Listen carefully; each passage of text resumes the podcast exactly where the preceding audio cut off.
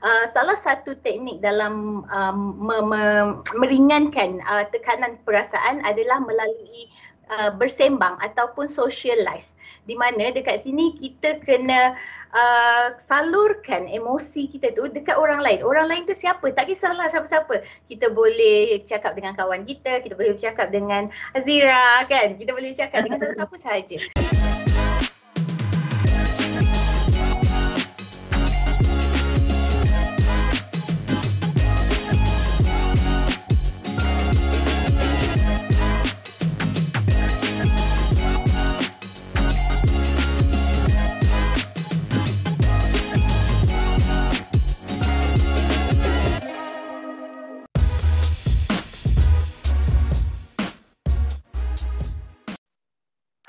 Assalamualaikum. Selamat sejahtera kepada semua followers keluarga.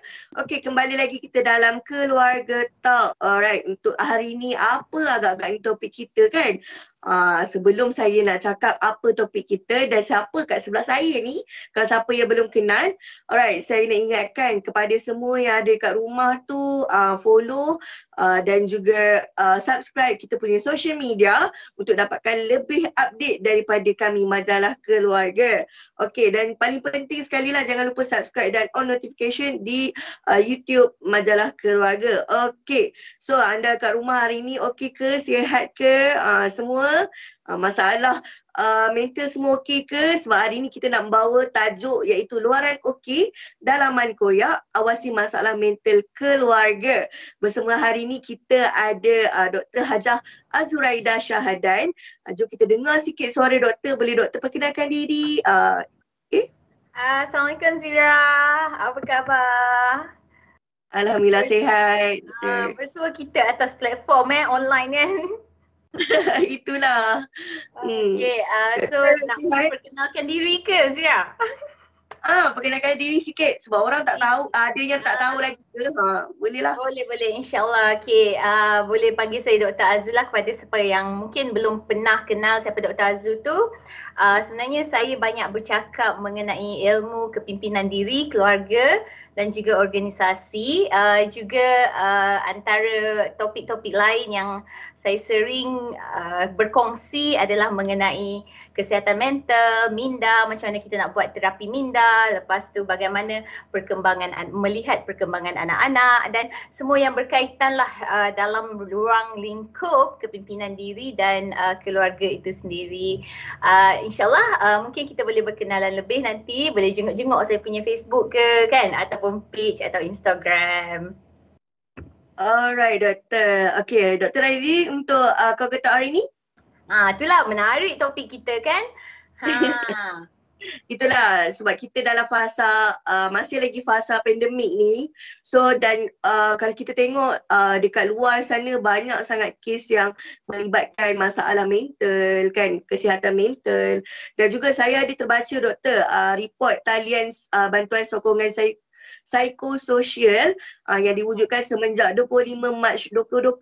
Uh, dalam uh, report tu ada mengatakan uh, kebanyakan panggilan memerlukan sokongan emosi dan juga kaunseling. Uh, so daripada uh, 1 Januari tadi uh, 2021 hingga 18 Jun 2021 uh, talian bantuan sokongan uh, psikososial ni mendapat uh, menerima sebanyak 122 ribu tau doktor. Banyak 328 panggilan ya banyak. Dan daripada jumlah tadi tu sebanyak 109,806 uh, ataupun uh, 89.4% daripadanya uh, berkait rapat dengan isu-isu psikologi kesan daripada pelbagai mental uh, masalah sosial seperti uh, kehilangan pekerjaan, hilang tempat bergantung, pergaduhan antara ahli keluarga dan juga masalah rumah tangga doktor.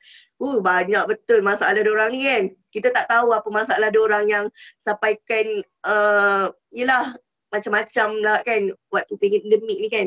So boleh tak doktor kongsikan perangan uh, peranan support system dalam kekeluargaan untuk membendung masalah ni lagi serius? Uh.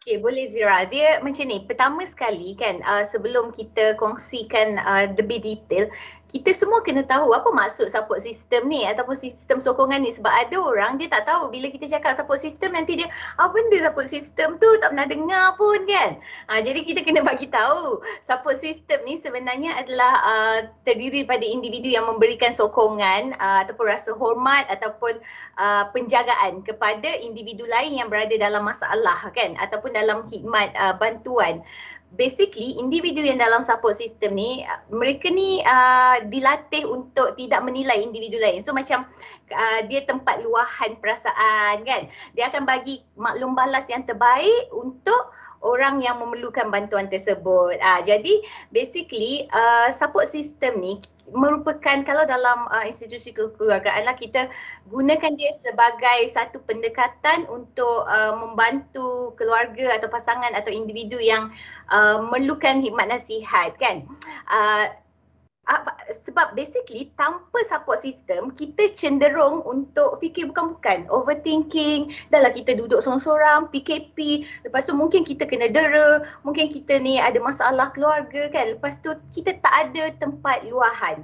Ha, jadi dekat sinilah bila terjadinya uh, masalah-masalah sebut yang saya sebut tadi tu dekat situlah nanti kita akan keluarkan uh, pemikiran yang bukan-bukan yang eventually lead kepada masalah depression, lepas tu ada uh, pemikiran rasa nak bunuh diri, rasa nak bercerai, rasa macam dunia ni orang kata dah berada di penghujungnya kan Zira kan?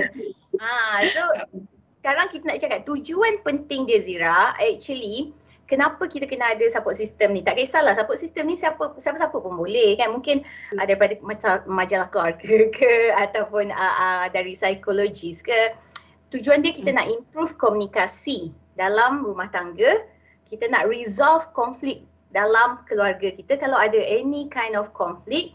Lepas tu basically kita nak memperkukuhkan keharmonian rumah tangga ataupun kekeluargaan tu. Yang ini saya kongsikan lepas ni, saya selalu bagi formula uh, keharmonian rumah tangga ni lah kan. Uh, kenapa penting tu kan? Ah, Alright, so uh, doktor, doktor ada sebut tadi tentang bila adanya masalah ni boleh menyebabkan atau memberikan tekanan hingga apa mengalami itulah uh, kebimbangan, kemurungan kan. Kalau kita tengok uh, the latest one isu yang paling uh, apa orang kata yang paling terkesan bila ada someone yang meninggal dunia sebab dia terlalu stres lah tak, tak dia balik kampung apa semua kan. Betul. Jadi uh, macam mana doktor? Untuk uh, kes-kes macam ni bila seseorang tu tak dapat tahu yang dia tu ada uh, kemurungan atau kemimbangan uh, perlu ke uh, kita menggalakkan mereka untuk jumpa psik- uh, sekretari ataupun dapat uh, rundingan mana-mana lah kan uh, dekat uh, uh, dekat luar dan untuk mengurangkan dia punya gangguan. Ataupun uh, kita sendirilah kita tahu yang kita ni ada uh, masalah tu untuk kita sendiri cenderung untuk pergi minta bantuan tu. Macam mana doktor? Okay, uh, Cik ni sebenarnya at first place kita tak perlulah jumpa psychiatrist bila macam kita mengalami satu masalah uh, contoh kehilangan ahli keluarga kan. Dan dekat situ kita mengalami kesedihan, kita mengalami uh, satu tempoh orang kata blues lah kan, tempoh uh, kemurungan sementara kerana kehilangan. Tapi ianya tidak bermaksud kita mengalami depression ataupun tekanan yang berlanjutan yang mengganggu emosi kita sebab ada beza uh, tekanan yang biasa dengan tekanan yang boleh menyebabkan depression ni kan. So basically pertama sekali kita kena tahu seandainya situasi tersebut berlaku tidak lama mungkin sehari dua hari tiga hari ke uh, kurang daripada dua minggu makanya kat situ kita tak perlu untuk berjumpa psikiatris tetapi sangat penting untuk kita ada support system tadi tu kan? Sebab apa? Sebab dekat situlah kita perlu meluahkan perasaan kita. Uh, salah satu teknik dalam um, me- me- meringankan uh, tekanan perasaan adalah melalui uh, bersembang ataupun socialize di mana dekat sini kita kena uh, salurkan emosi kita tu dekat orang lain. Orang lain tu siapa? Tak kisahlah siapa-siapa. Kita boleh cakap dengan kawan kita, kita boleh bercakap dengan Azira kan. Kita boleh cakap dengan siapa-siapa sahaja. Uh, tak semestinya psikiatris sebab semasa kita bersembang tu basically hormon uh, gembira akan keluar dan dia akan kurangkan adrenalin ataupun hormon uh, kesakitan yang kita rasa tu kan. Uh, jadi sebab tu digalakkan untuk kita berkomunikasi, bersembang dengan orang. Tapi macam yang saya bagi tahu kalau tempohnya singkat, kita tak perlulah nak jumpa uh, psychiatrist terus sebab nanti kita pula yang rasa eh uh, uh, saya ni uh, tak betul ke kan. Uh, nanti kita akan tanamkan satu perasaan yang macam daripada kita okey tiba-tiba kita akan rasa macam eh saya ni tak okey ke, saya ni gila ke. Uh, tidak macam tu sebenarnya. Okey, okey, faham. So, apa-apa pun uh, sebenarnya bila someone yang ada masalah datang cari uh, awak ataupun yelah siapa-siapa yang mungkin yang sedang mendengar ni kan. Okay, so mungkin uh, nak tak nak macam sebenarnya cubalah untuk bagi idea-idea ataupun bagilah uh, kata-kata semangat yang sangat baik untuk diorang sebab yelah diorang sangat mempercayai kita untuk dengar apa yang dia nak luah kan daripada yelah dia dah dia datang kepada kita dia minta harapan untuk kita mendengar tapi kita nak tak nak uh, so macam kesian lah dekat dia orang kan? Uh, betul, betul doktor? uh, uh, so untuk memilih uh, men- orang yang untuk mendengar kita pun sebenarnya benda yang uh, penting juga doktor kan? Betul? Betul. Uh, selalu kalau untuk uh, berbanding antara uh, rakan-rakan ataupun ahli keluarga uh, yang mana doktor rasa uh, lebih uh, terjerumus orang mencari dan uh, kalau selalunya lah. Alright, okay. Dia bergantung kepada situasi diri kita dan kedudukan kita sebenarnya. Okay, uh, masa kita dibesarkan, ada sesetengah daripada kita ni, kita dibesarkan dalam satu uh, ruang lingkup keluarga yang harmoni. Yang mana perhubungan kita dengan uh, ahli keluarga kita sangat rapat kan. Kita dengan uh, ayah kita, mak kita macam kawan kan.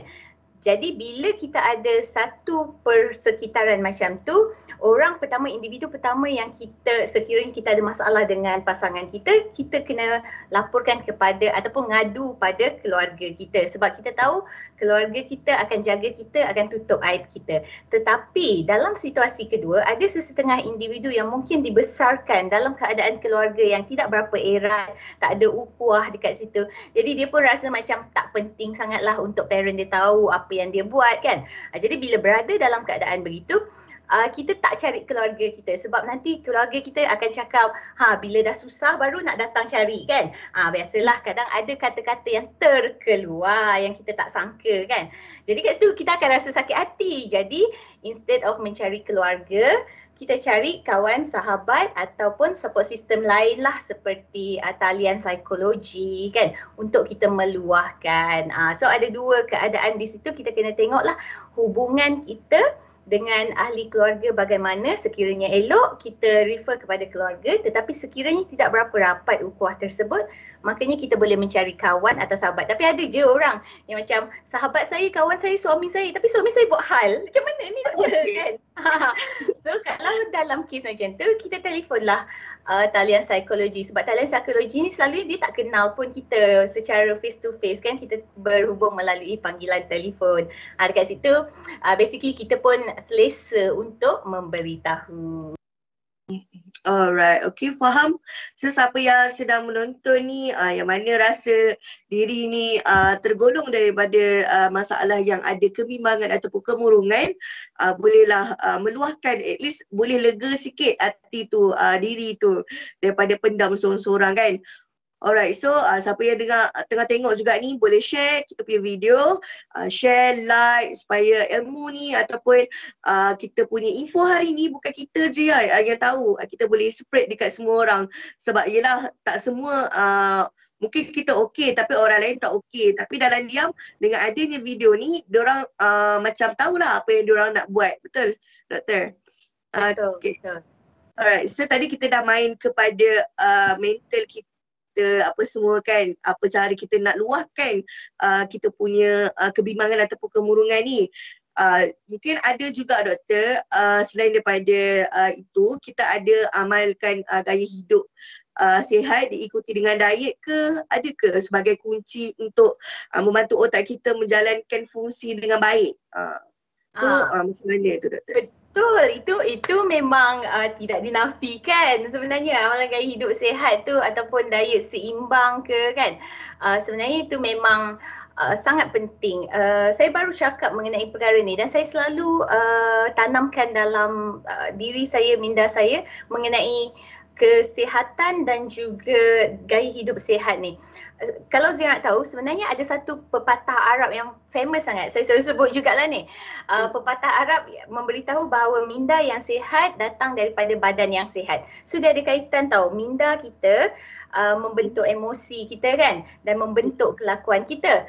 Dia bagi kesan eh bukan ada bagi kesan dia actually datang daripada badan yang sihat. Maksud badan yang sihat ni sebenarnya uh, daripada uh, kitab Ihya uh, uh, Ihya Ulumuddin kan ada menyatakan mengenai dua jenis kesihatan. Okey, kesihatan dalaman dan kesihatan luaran. Lepas tu basically kesihatan dalaman tu apa? Kesihatan dalaman tu adalah more on kita punya spiritual, betul tak? Dia macam dia bukan sihat luar saja, fizikal yes, kita tahu kesihatan luaran tu basically uh, lebih kepada exercise kan, lebih kepada kita beriadah. Namun kesihatan uh, dalaman tu lebih kepada kesihatan batin di mana kita banyakkan berzikir, banyakkan baca, uh, solat, fikir yang positif. Itulah maksud kesihatan batin. Ah, lepas tu bila uh, kita bercakap pasal kesihatan pula, dia ada kaitan dengan kebersihan pula. So dua aspek penting kat sini Zira. Yang pertama uh, kesihatan, yang kedua kebersihan. Kebersihan pula, kebersihan luaran ataupun fizikal dan yang ke uh, satu lagi kebersihan dalaman. Kebersihan luaran ni macam kita mandi. Kita tahu kan, kita bersih-bersihkan rumah kan. Uh, itu kebersihan luaran. Bagi impact dekat minda dekat gaya hidup kita. Kalau lah rumah kita bersepah kan memang minda kita akan serabut. Lepas tu energi yang ada aura yang ada di sekeliling semua rasa macam nak marah kan.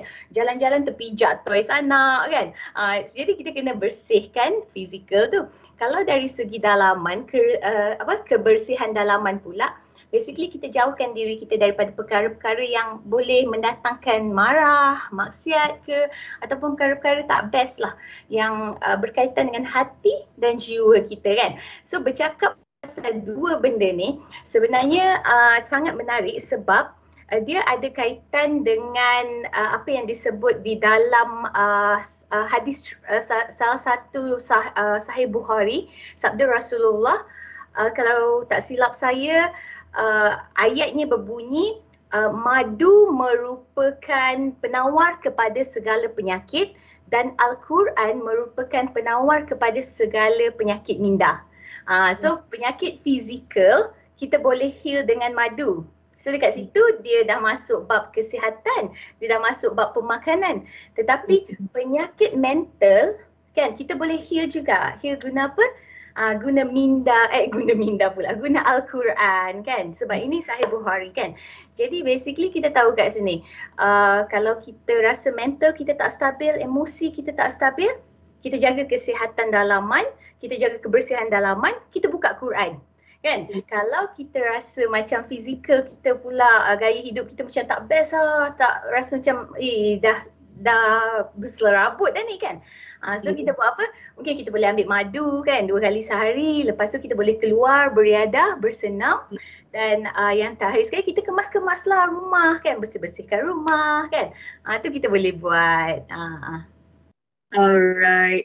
So sebenarnya banyak cara yang boleh kita apa membendung sendirilah kita punya kebimbangan kemurungan ni kan dia sebenarnya uh, dia tengok juga aspeknya kan kita bukannya bila kita tahu kita ada kemurungan kita ada kebimbangan kita perlu uh, duduk di sudut uh, duduk termenung ke tidak betul. kita kena buat sesuatu untuk bangkit okey doktor ha. betul betul Alright. sesuatu tu yang saya cakap tadi tu dari aspek kebersihan kesihatan ha. uh, dalaman dan luaran betul betul sebab selalunya uh, Yelah kalau kalau kata kemurungan ni kalau kita tengok gambar apa orang yang uh, sedih, orang yang duduk melutut, yang yang yelah yang mengisi apa semua. So kita kena keluar daripada benda tu. Cuba untuk avoid semua benda tu. Uh, kalau bukan kita yang buat, siapa yang nak buat? Memang kita ada meluahkan dekat orang kan apa semua. Tapi sebenarnya diri kita sendiri kita kena bantu untuk keluarkan insyaAllah lah kan uh, Alright, so doktor, uh, macam tadi kita kata uh, institusi apa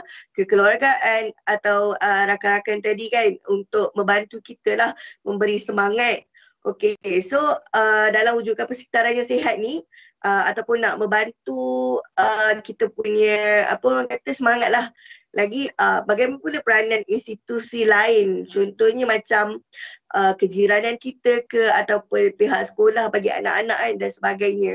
Macam rakan sekerja ke? Uh, macam mana uh. membantu kita Okay. Yang ni, yang ni kita dah sentuh bab anak-anak sikit kan. Macam uh, selain daripada keluarga kan, macam mana uh, institusi lain di sekeliling memberi pengaruh kepada anak-anak kita. So basically, pertama kita kena tahu, kita ni semua kan, semua antara kita hidup dalam satu ekosistem yang kita saling uh, orang kata membantu dan menyokong lah kan. So basically bila kita cakap pasal anak-anak, sebenarnya kita kena tahu uh, tak hanya parent ataupun keluarga yang bagi pengaruh kepada anak-anak kita. So basically anak-anak kita akan encounter atau bertemu dengan individu lain di sekeliling dia, uh, pergi sekolah, persekitaran dan juga kata-kata yang datang daripada media sosial, TV, radio.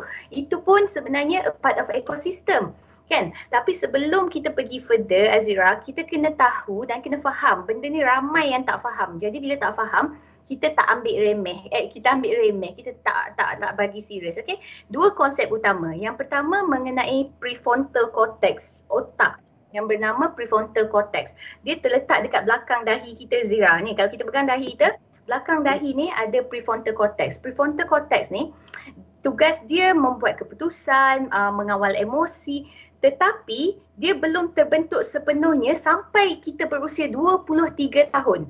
Makanya hmm. dekat sini Uh, sebab tu kita tengok ramai anak-anak atau remaja susah buat keputusan, lepas tu emosi tak stabil sebab prefrontal cortex tak terbentuk lagi. Dan semasa prefrontal cortex tak terbentuk ni, basically apa sahaja yang dia nampak dekat sekeliling dia boleh tiru.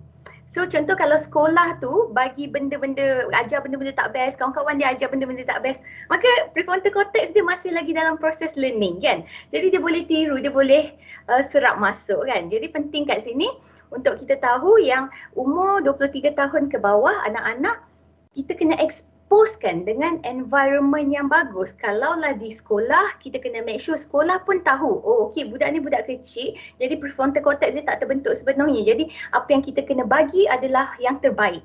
Contoh-contoh yang terbaik. So sekolah kena tahu. Jiran, jiran pun kena tahu, oh dia ni ada anak kecil, um, umur anak dia baru 18 tahun, maknanya emosi dia tak stabil lagi. Jadi kita jangan bergaduh-bergaduh depan depan dia sebab dia akan serap masuk. Itu yang pertama.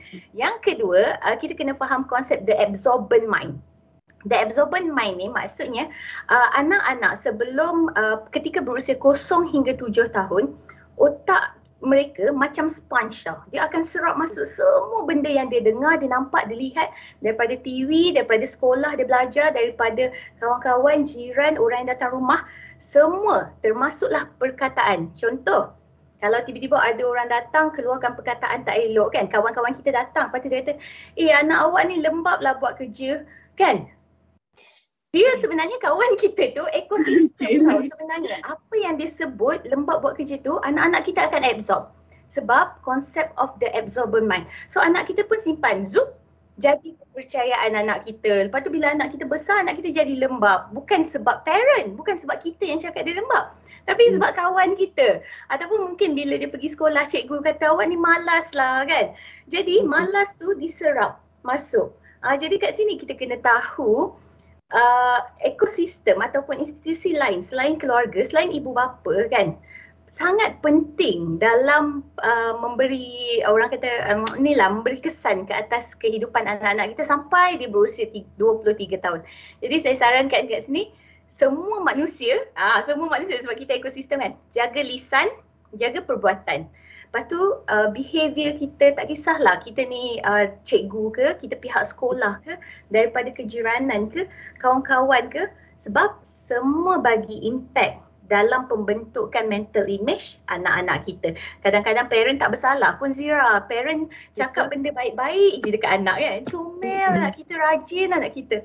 Sampai dekat sekolah malas tak buat kerja. Ah, kan? Jadi itu yang bagi impact dekat otak dia sampai dia berusia kalau dia absorb mind tadi tujuh tahun kalau uh, prefrontal cortex tu emosi dia tak stabil, dia cepat menangis semua tu sebab itulah sampai umur 23 tahun. Ha. Okey, okay, faham? Ilmu baru ni kita dapat hari ni.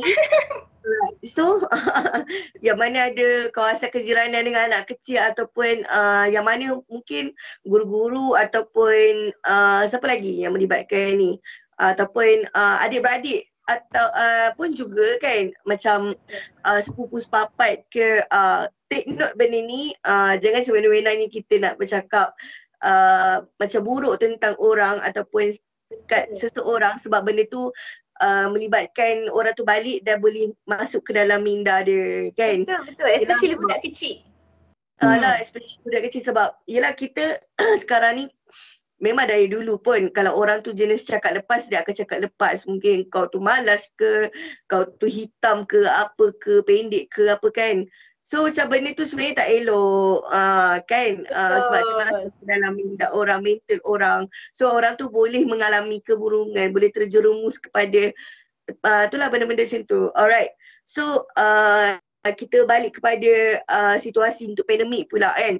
Uh, tadi kita dah uh, kita dah ambil secara yelah uh, ni ilmu baru lah bagi saya yang pasal uh, matang apa yang exhaust tu apa semua kan. So yang mana yang bagus juga kita boleh share kita punya video sekarang ni uh, untuk orang lain tahu juga ilmu ni sebab inilah penting. Mulut kita walaupun jenis uh, lepas cakap tapi kita kena tahu uh, benda tu me, me, apa kita mendorong kepada orang lain punya uh, diri, orang lain punya minda. Okay. Sebab tu kita kena jaga lisan kita. Kalau dalam Islam pun kan dah sebut kan uh, kalau tak ada benda baik nak cakap baik diam kan? Kerana apa? Kerana benda buruk yang kita cakap memang dia tak bagi kesan kat diri kita tapi dia bagi kesan dekat orang lain. Kalau kita kata awak ni gelap lah awak ni hitam. Lepas tu orang tu simpan dalam minda dia dia terasa dan minda dia akan buat dia percaya dia memang gelap dia memang hitam. Uh, jadi minda dia akan macam uh, melakukan sesuatu yang boleh menyebabkan kulit dia jadi gelap. Sama juga situasi kalau awak ni malas kan? Jadi minda dia hmm. akan cakap ah, tak payah buat kerja lah. Sebab tu kadang-kadang separuh daripada kita selalu give up macam malas lah. Mana datang perkataan malas tu? Ha, cuba hmm. fikir, sebenarnya mesti ada someone pernah cakap dengan kita, eh awak tu malas. Jadi ekosistem ni semua orang kena faham konsep bagaimana minda uh, absorb benda kan. Dan kalaulah semua orang fahamkan Zira, uh, dunia ni tak adalah orang yang macam mudah putus asa kan sebab kita keluarkan kata-kata yang baik je kan. Uh. Okay, betul-betul. Alright doktor, uh, kita dah masuk kepada topik anak-anak ni. Dia uh, sebab sekarang ni kalau macam contoh lah orang dewasa macam kita tak, uh, cakap tadi mungkin boleh lagi lah tahan kawal cara kita nak uruskan kita punya keburungan apa semua kan. So macam anak-anak ni pula waktu-waktu pandemik sekarang ni kan anak-anak supposedly uh, waktu-waktu mereka kecil ni lah kita bawa pergi jalan kita bawa pergi sana pergi sana uh, pergi sini main dekat luar kan pergi sekolah dan jumpa kawan-kawan. Tapi sebabkan situasi sekarang ni berbeza. Uh, jadi macam mana Kak Ida mungkin sekarang ni uh, waktu kita tengah bercakap uh, ni uh, kita punya apa surrounding kita dah berbeza. Mungkin dah boleh keluar lah kan bawa. Tapi masih lagi ada parents yang uh, sedikit nak sebut macam paranoid lah macam takut bawa anak keluar takut apa-apa jadi kan. Uh, so ada tak uh, kaedah ataupun alternatif yang boleh ibu bapa ambil untuk pastikan uh, bila duduk kat rumah tu uh, anak-anak tetap ceria dan gembira tak rasa tertekan Okay. Ah, okay. So uh, basically boleh je sebenarnya. Dia dia regardless of where, dia bukannya macam kalau kita keluar baru kita find the happiness. Tidak. Sebab kebahagiaan, ketenangan tu dia ada di mana-mana. Dia bergantung kepada cara kita mencari kebahagiaan dan mendatangkan kebahagiaan tersebut kan. Bukannya tak semestinya kalau kita duduk rumah, kita kena stress keluar baru happy. No, bukan mindset macam tu. Tapi macam uh, saya selalu sebutlah kepada ibu bapa kan. Saya suka guna formula. Banyak formula saya uh, Zira kalau yang saya bagi dekat sebab saya nak uh, ibu bapa mudah faham. Jadi kalau untuk situasi macam ni kan, uh, mungkin alternatifnya ibu bapa boleh guna formula yang saya suruh pakai uh, A, B, C, D, E, F. So ada enam formula. Uh, A, A2F yang kita boleh aplikasikan. A itu apa? A itu ajar anak-anak manner. Maknanya behavior. Ajar anak-anak kita mengenai keadaan, ajar anak-anak kita uh, bagaimana nak ber, uh, ber apa? bersikap uh, bertoleransi kan ajar manner sebab manner ni akan bantu dia untuk memperkembangkan diri dia dia macam nanti dia akan ada satu persepsi tak semestinya aku duduk rumah aku kena stres uh, jadi dia akan hormat, dia akan belajar hormat. Duduk rumah dia akan gembira, keluar pun dia boleh gembira sebab kita dah ajar manner dekat dia kan. B kita bantu dia untuk buat jadual uh, especially kalau ada anak-anak yang tak keluar tu kita bantulah anak-anak kita susun jadual dia pukul 11 buat apa, pukul 2 buat apa, pukul 4 buat apa. Kita bantu dia sebab sesetengah parent kita tak ada masa nak bantu anak kita. Bila kita tak ada masa, itu yang menyebabkan anak kita rasa kita tak ada, tak bagi perhatian tu. Kan? Jadi bantu anak kita. Si, cakap. Kita kena cakap dengan anak kita selalu mengenai situasi. Kalaulah kita tak bagi dia keluar ataupun kita kata, uh, dia akan cakap, Mama orang lain boleh keluar, kenapa dia tak keluar? Aki cakap dengan dia, oh sebab uh, situasi belum lagi mengizinkan. Kita cakap, kadang-kadang kita tak cakap kan Zira, kita terus marah. Eh, diamlah mama kata tak, jangan keluar, jangan keluar. Kan kita terus sound anak kita kan. Uh, tak boleh, hmm. kita kena cakap untuk mereka faham komunikasi dalam cara yang mudah difahami. Lepas tu D, D dengar luahan. Penting sangat untuk dengar luahan anak-anak kita. Kadang-kadang kita rasa kita besar. Kadang-kadang kita rasa macam kita tak ada masa. Dan anak-anak kita bila datang kan tengah buat something, tiba-tiba datang, Mama, Mama nak cakap something. Eh Mama sibuk lah, jangan kacau. Mama work from home. Ah, cannot. Kita tak boleh buat macam tu dah lah. Duduk kat rumah kan. Jadi kita pause kejap apa yang kita tengah buat tu. Lepas tu adik nak cakap apa dengan mama. Ah, kan. Kita dengar luahan dia. Dua minit pun tak apa. Sebenarnya seminit pun cukup. Kalau macam saya dengan anak saya kadang. Alright what is that Adam? Okay, okay, alright, okay, okay. Ah, dah macam tu je kan.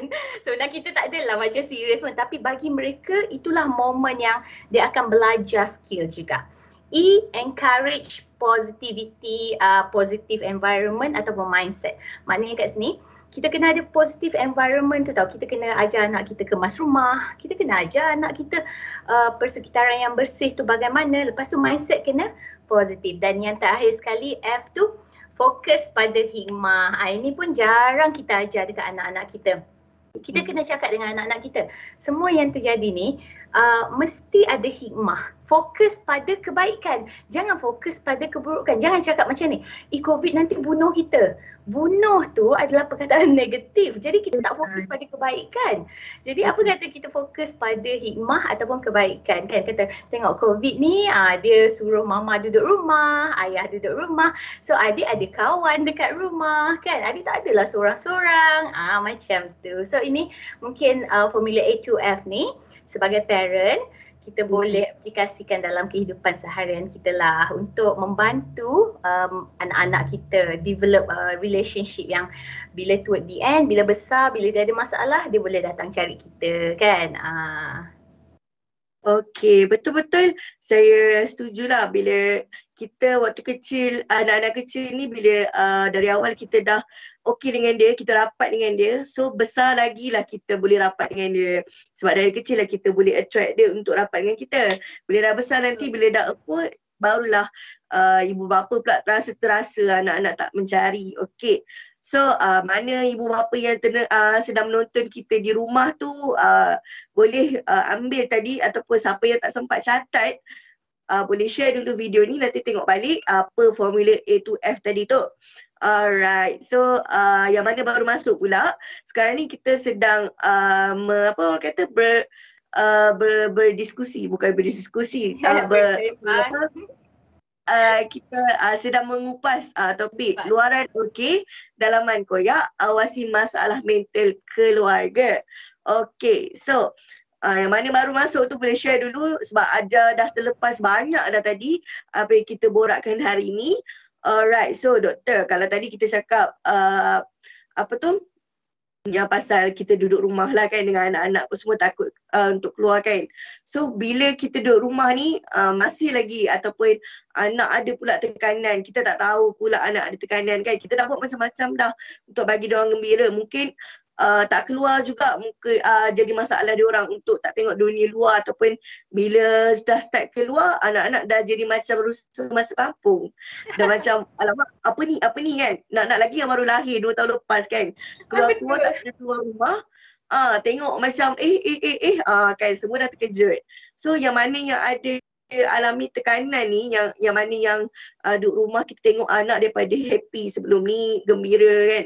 Wataknya uh, riang tiba-tiba boleh jadi pendiam. Mungkin dia ada tekanan perasaan. So uh, dia akan memberi masalah kepada personality dia lah kan. Dan juga uh, komunikasi uh, anak-anak tersebut. So apa yang boleh kita buat untuk kita tahu macam mana ada tekanan ke anak-anak ni Okay, uh, macam mana ada tekanan uh, melalui personality itu sebenarnya kita boleh nampak lah tapi uh, dekat sini saya kena jelaskan dulu Ezra mengenai dalam ilmu kepimpinan eh. Saya, saya dulu saya mengajar benda ni dekat universiti mm-hmm. uh, ramai yang keliru tahu antara personality dengan karakter. Uh, so ini parent kena faham dahulu sebab kalau kita tak faham nanti kita simply assume uh, personality anak kita berubah sebab dia tekanan perasaan. Tak, mungkin karakter karakter dia yang berubah kan.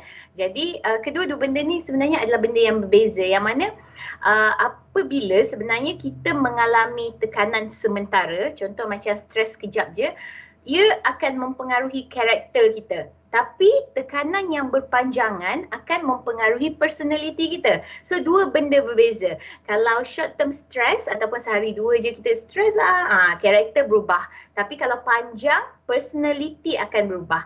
So personality ni apa? Personality ni dalam bahasa lain dia adalah um, kepribadian ataupun uh, apa sesuatu yang terbentuk uh, daripada sikap uh, dan tingkah laku yang menyebabkan kita dengan orang lain berbeza. Itu personality. Maknanya dia fokus pada sikap dan tingkah laku. Itu personality. Tapi karakter uh, adalah perwatakan yang merujuk kepada kepercayaan moral dan mental kita. Apa yang betul, apa yang salah. Maknanya kat sini character referring to our brains kan. So bila anak-anak kita stres kejap, perwatakan dia orang mungkin berubah tapi personality dia masih sama.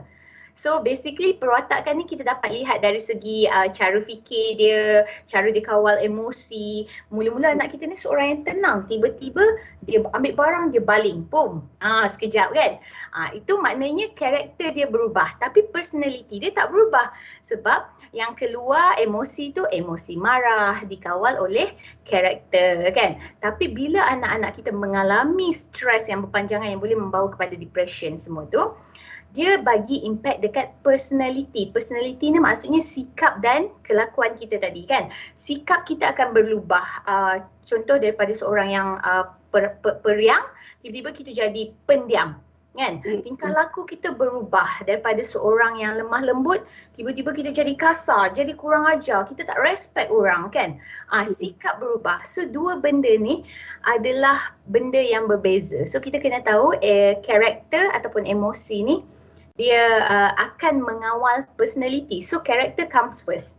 Baru personality comes kan. So kalau anak-anak kita stress, kita tengok apa perubahan yang berlaku. Adakah perubahan dari segi emosi ataupun perubahan dari segi kelakuan. Kalau emosi makanya mungkin sementara lah kita boleh bantu lagi anak kita. Kan? Kita boleh halang dia daripada terjebak dalam dunia depression ni. Tapi kalau dah berlaku dah uh, emosi tak stabil, lepas tu dia dah keluarkan melalui sikap yang menjadi tindakan ataupun action dia, maka kat situ kita tahu personality dia dah berubah. Bila personality dah berubah, uh, kita dapat baca yang macam okay mungkin dia punya stres ni dah lama rupanya agaknya kita tak perasan kan anak kita ni dah mengalami tekanan perasaan ni kan. Uh, so uh, ini yang parent kena ambil cakna lah sebab simply kadang kita label anak kita ni uh, depressed sebab personality berubah. Tapi kita tak tahu pun bukan personality sebenarnya karakter kan. Kalau karakter that's normal among children sebab the kids are easily get angry kan. Dia tak dapat barang dia marah, dia tantrum. That's character. Uh, tapi kita tak boleh label anak kita sebagai uh, seorang yang depressed atau stress. Uh, sebab kalau kita label, mulut kita lah berbalik kepada soalan ekosistem tadi tu. Uh, betul-betul jadi stress.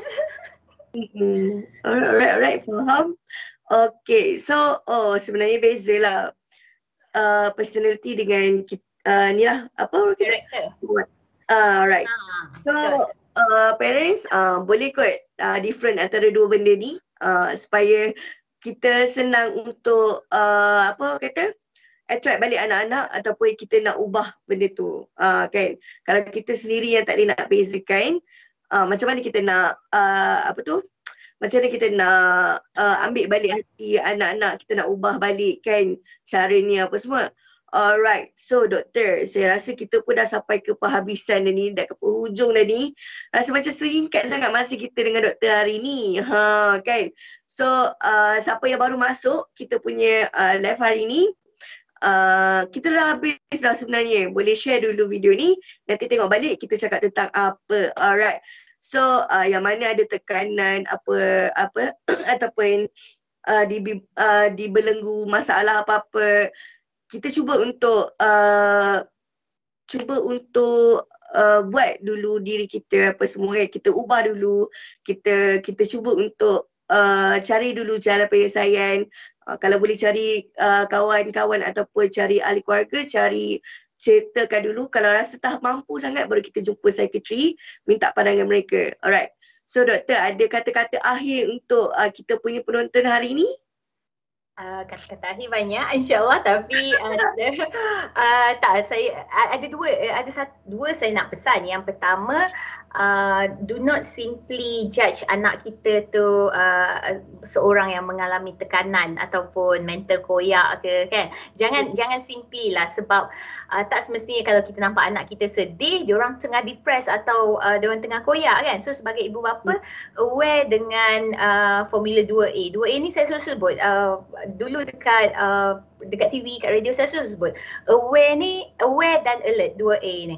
Aware mengenai perkembangan anak-anak kita uh, sebab setiap perkembangan anak-anak beza. Contoh kalau kita tengok umur 10 tahun anak kita dah start menipu. Lepas tu kan kita akan rasa macam eh dia ni dah tak betul ni dah start menipu. Rupa-rupanya itu perkembangan normal anak-anak yang berusia 10 tahun. Kalau kita tak aware makanya kita akan simply label anak kita ni dah berkawan dengan budak-budak jahat. Ah ha, so aware dan alert mengenai perubahan tingkah laku, emosi dan sosial serta fizikal sebab yang ini yang akan bawa kepada uh, tadi yang saya kata tadi uh, depresi, depression ke uh, anxiety semua tu. Kita kena aware dan alert sebagai parent.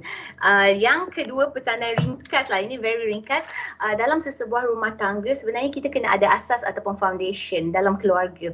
Uh, saya hmm. selalu tekankan mengenai foundation uh, 3K dan 2B terapkan kepercayaan sama ada bersama anak atau isteri atau suami pasangan lepas tu kita ada kena ada komunikasi yang berkesan komunikasi ni semua tahu ahli keluarga isteri suami anak-anak lepas tu kena ada sifat kekitaan kekitaan ni dia bukan lagi it's about me sebab uh, it's about you no kalau dalam keluarga it's about us kalau kita nak makan, kita makan sama-sama. Jangan beli makanan untuk kita je. Jangan beli makanan untuk su- uh, suami, beli untuk dia je. Pergi keluar kedai mamak, makan seorang-seorang kan. No, dalam keluarga, keha- kekitaan tu penting. Lepas tu 2B. 2B yang uh, B yang pertama ni adalah uh, bertolak ansur, mean give and take. Sometimes kalau nampak isteri penat, suami buatlah kerja. Kan tolonglah jaga anak, tolonglah cuci baju. Dan sometimes kalau macam suami tu tengah uh, apa tengok TV ke, isteri bagilah masa sikit. Janganlah asyik bebel je. Uh, macam tu bertolak ansur. Dan B yang terakhir belajar untuk hormat penting sangat hormat ni akan lead kepada manner kelakuan. Kelakuan kalau kita bawa dia ke atas dia akan lead kepada dia akan memberi kesan kepada emosi. Ha, dekat situlah kita mampu wujudkan keharmonian rumah tangga insyaallah Uh, terima kasih Zira. Semoga uh, bermanfaat lah kita hari ini insyaAllah. InsyaAllah sangat bermanfaat. Saya rasa uh, siapa yang mendengar ni uh, uh, sangat orang kata beruntung sebab yelah uh, ilmu yang uh, doktor bagi hari ni sebenarnya uh, kita yelah kita macam saya saya mengaku yang saya kurang membaca tapi dengan apa yang doktor cakap ni kebanyakannya akan uh, masuk ke kepala otak so kita akan ingat nanti. Ha macam tu. Yelah sebab kita kadang kita dengan orang kata apa nak kata uh, kita tak kita tak kita tak sangka apa yang kita buat ataupun behavior kita sendiri menyebabkan orang lain boleh terkesan. Ha, orang lain akan diberikan impact lah. Macam yang doktor kata tadi lah, uh, apa yang kita cakap dekat orang especially anak-anak kecil yang masih lagi uh, tak matang uh, diorang boleh ingat apa yang kita cakap dekat dia orang kan sampai boleh menyebabkan benda tu mengubah diri dia uh, semula Uh, kan? Ingat Alright. satu hal Zira, jadi kepercayaan. Kepercayaan ni yang membentuk dia punya karakter tadi tu. Ah uh, kan? Itu itu yang penting tu. Kita macam alamak bersalahnya kita. uh, uh. Sebab itulah uh, orang cakap macam uh, bila dengan budak-budak ni jangan simply cakap apa yang kita rasa nak nak cakap. Uh, kena tapis uh, word kita. Especially uh, kalau bagi orang yang apa yang jenis kuat um, carut ke apa ke kan memang kena tapis. Jangan sampai budak-budak dengar sebab dia orang boleh capture apa yang kita cakap. Uh, alright. So kita Tamat di sini saja doktor. Terima kasih doktor sudi berkongsi dengan kita hari ni. Uh, banyak ilmu kita dapat ni. Uh, siapa yang penonton juga terima kasih sebab mendengar dan uh, mana yang tengah dengar ni boleh share dulu siapa yang tak share lagi dan like kita punya uh, video hari ni, kita punya live hari ni kan. Supaya uh, ilmu ni bukan kita je yang dapat. Uh, sia-sia lah kalau kita simpan kat kita seorang. Kita kenalah share dekat orang lain. Uh, alright. So uh, jangan lupa saya ingatkan semula uh, jangan lupa untuk follow social media keluarga uh, iaitu di uh, Facebook, uh, di Instagram, uh, di YouTube uh, dan juga di Twitter, di TikTok pun ada. Uh, macam-macam kami update di sana. Alright. So saya rasa sampai sini saja kita punya keluarga talk. Nak tahu topik apa pula next? Uh, kita tunggu next. Okay. So uh, bye semua. Terima kasih doktor. Assalamualaikum. Assalamualaikum.